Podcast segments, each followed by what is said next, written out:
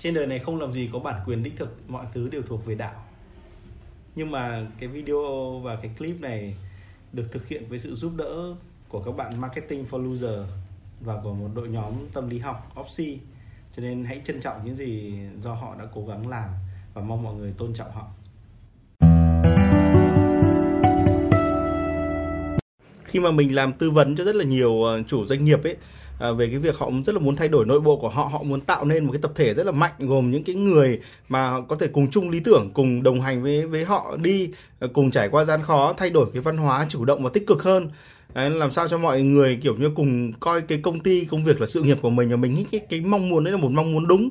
Thế nhưng mà cái cái mong muốn để thay đổi cái mong muốn cập nhật những cái thay đổi xong rồi giúp cho họ thay đổi con người ấy thay đổi cái thói quen làm việc ấy thay đổi cái cách ề à thay đổi cái sự ờ, bị động thay đổi cái cách mà kiểu như là cứ nhân viên tự liên hệ với nhau xong rồi hình thành bè phái ngay trong công ty hình thành những cái mảng quan hệ riêng tư những cái ấm ức với với với với cả người chủ ấy. Thì mình có lại là những cái điều đấy rất là khó và tại sao là khó? Mình nghĩ là cái bài toán nó đến từ một điều lớn lạ lớn hơn nhiều mà họ không dễ dàng giải quyết đâu.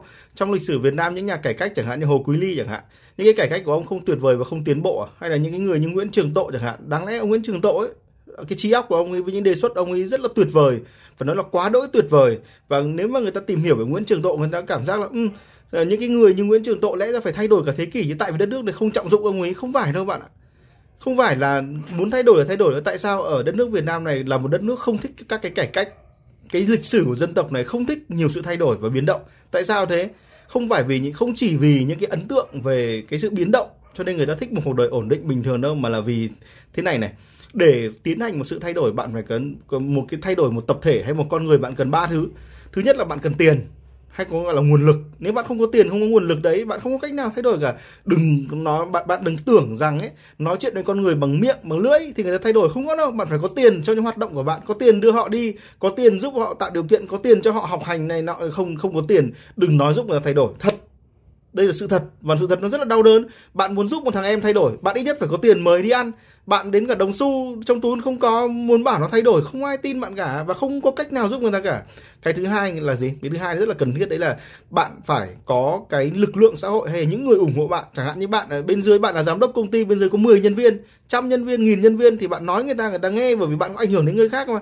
Nhưng bạn chẳng ngoài dưới, bạn chỉ là một tay đút tay trong túi, lãng đãng cô độc ăn nói thông minh thì người ta cũng không phải vì bạn mà thay đổi được đâu. Phải có một những người đã vì bạn mà thay đổi những người ủng hộ bạn. Bạn là không có những người ủng hộ bạn ấy không ai thay đổi theo bạn cả. Nên là phải có một cái lực lượng xã hội. Đấy chính là điều mà hồ quý ly và nguyễn trường tộ không có. Một lực lượng xã hội ủng hộ mình. Họ không có tiền và không có lực lượng. Và cái thứ ba họ không cân nhắc được rằng ấy những cái mà họ định làm ấy sẽ tác động ra sao đến xã hội.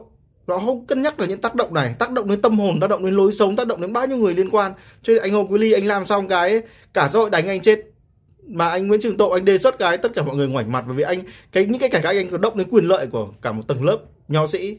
Mình quay lại là nếu muốn thay đổi người khác, bạn phải nhớ phải có tiền, nó phải có người và phải có cân nhắc.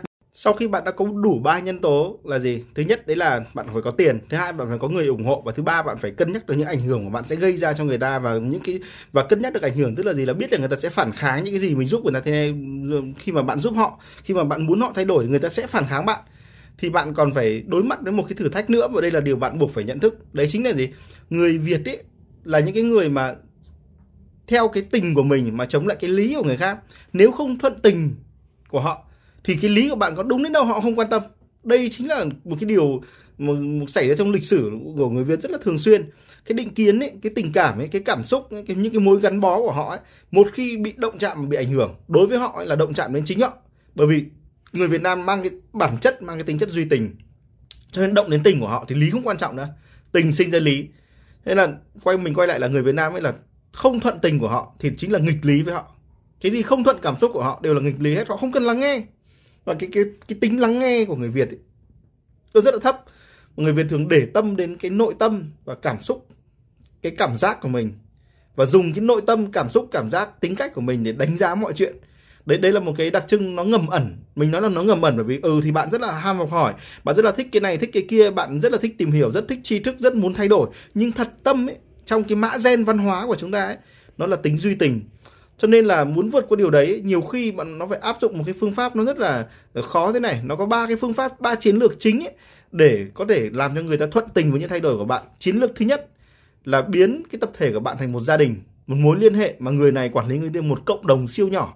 Một cộng đồng siêu nhỏ này ấy, thì bởi vì nó là một mối quan hệ gia đình cho nên là khi mà có một sự bùng nổ cảm xúc một sự chống đối cảm xúc mãnh liệt thì người này nói người kia nói họ bắt đầu họ giảm. Họ nó nó nó xẹp xuống và nó lật bàn tay biến cái sự chống đối ấy, thành cái sự thuận tình, thành cái sự nỗ lực và cố gắng, thì đây nó phải là một cảm giác gia đình, một cảm giác yêu thương. Và nói chung là như thế thì quá nhiều tình, phải dùng quá nhiều tình để xoay đổi cái cảm xúc của người ta.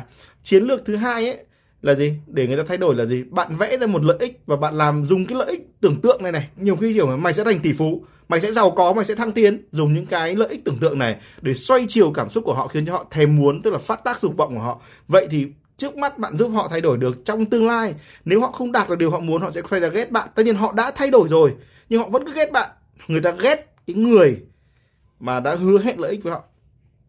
Mà họ sau đấy họ không đạt được. Bất kể họ đã thay đổi, họ không nhìn vào gì họ đã thay đổi đâu. Họ chỉ nhìn vào cái họ không được thôi, nhưng bạn vẫn đã giúp họ thay đổi. Chiến lược thứ ba là gì? Chiến lược tâm linh. Tức là bạn đưa người ta đến với cả một cái triết lý một tôn giáo một tư tưởng một tín ngưỡng. Và cái điều này làm cho cái năng lượng của họ bị xoay chiều tức là nó bắt đầu nó không phải là ở chiều ngang hay chiều sâu nữa mà là nó vượt lên trên trên. Và những chiến lược này cũng hết sức nguy hiểm bởi vì đối với họ bạn có thể đang chính trước là một tay lừa sau khi mà đã làm cho người ta đồng tình với bạn ấy người ta cái cảm xúc của họ xoay chiều cảm xúc của họ theo bạn và họ bắt đầu muốn thay đổi bạn bắt đầu có thể làm người ta thay đổi. Và bạn biết đấy làm người ta thay đổi thì bạn phải có giá trị đúng không ạ? Bạn phải có cái lộ trình thay đổi cho người ta. Tức là giá trị là người ta cần phải tuân theo những giá trị những chuẩn mực nào. Thì mỗi công ty mỗi con người mỗi ông bà chủ hay là mỗi cái con người mà người ta đã trưởng thành người ta có cái giá trị người ta người ta có cách nghĩ người ta thì cái này tùy vào bạn thôi. Nhưng mà cái thứ hai bạn phải có ấy, là gì? Cái lộ trình cho người ta thay đổi. Và cái thứ ba ấy, là gì? Sự giám sát cái lộ trình này để đi theo họ. Trên mỗi cái bước đường thay đổi của họ bạn phải đứng chờ trước.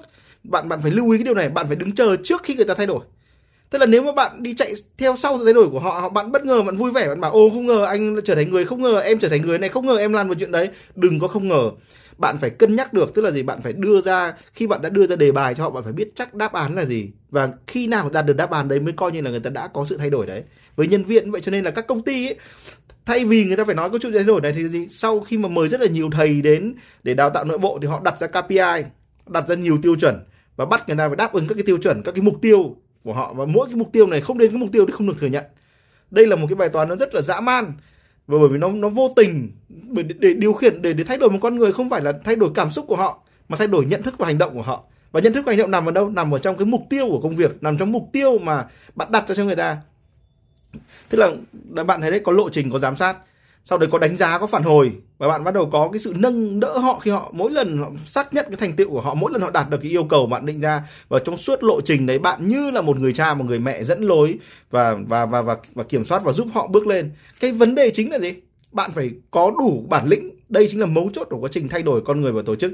Bạn đã có giá trị bạn có con đường bạn có lộ trình bạn có sự giám sát bạn có sự biến đổi của con người xung quanh bạn rồi. Ok nhưng mà bạn phải có một bản lĩnh để chấp nhận cái điều này.